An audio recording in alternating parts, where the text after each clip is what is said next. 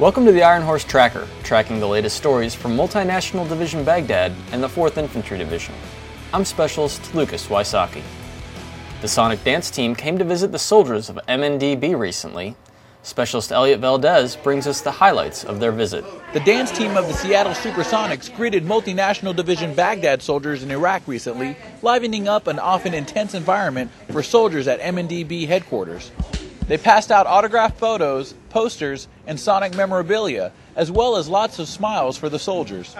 Denis joined the dance team two years ago, and she explained how much her first experience with the soldiers meant. The men and women of our military are my greatest heroes. I have more respect from for them than anybody I've ever met in my entire life. And I think just coming out here and witnessing everything firsthand has put a really great perspective on all of our minds. The girls said they loved the smiles and excitement they were able to give the troops, and even a few soldiers made them feel the energy of stadium sized crowds.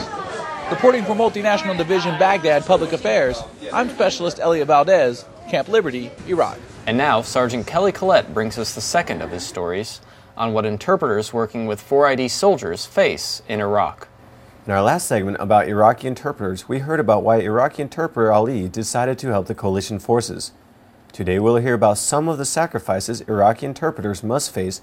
Interpreter Ali tells us more about his own personal situation and what he has lost or given up to help his country become peaceful again.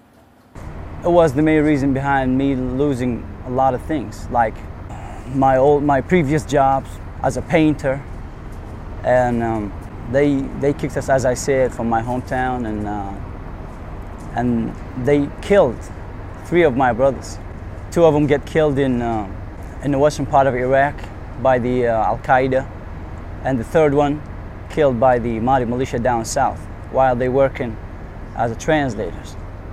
Even though Ali has lost so much in his life because of his decision, he still believes the majority of his countrymen also share his same views. Oh, of course, there is um, over then, let's say, 90% of the, of the Iraqi, they think like me and they all want some peace in Iraq so they can live normally like, like the people in the state or the people in Europe or anywhere else, safer than you know, what we're going through now. Reporting for Multinational Division Baghdad Public Affairs Office, I'm Army Staff Sergeant Kelly Collett. That concludes today's Iron Horse Tracker. To learn more about the soldiers and units supporting Multinational Division Baghdad and the 4th Infantry Division, check out our website at www.hood.army.mil/4id. From Baghdad, I'm Specialist Lucas Wysocki.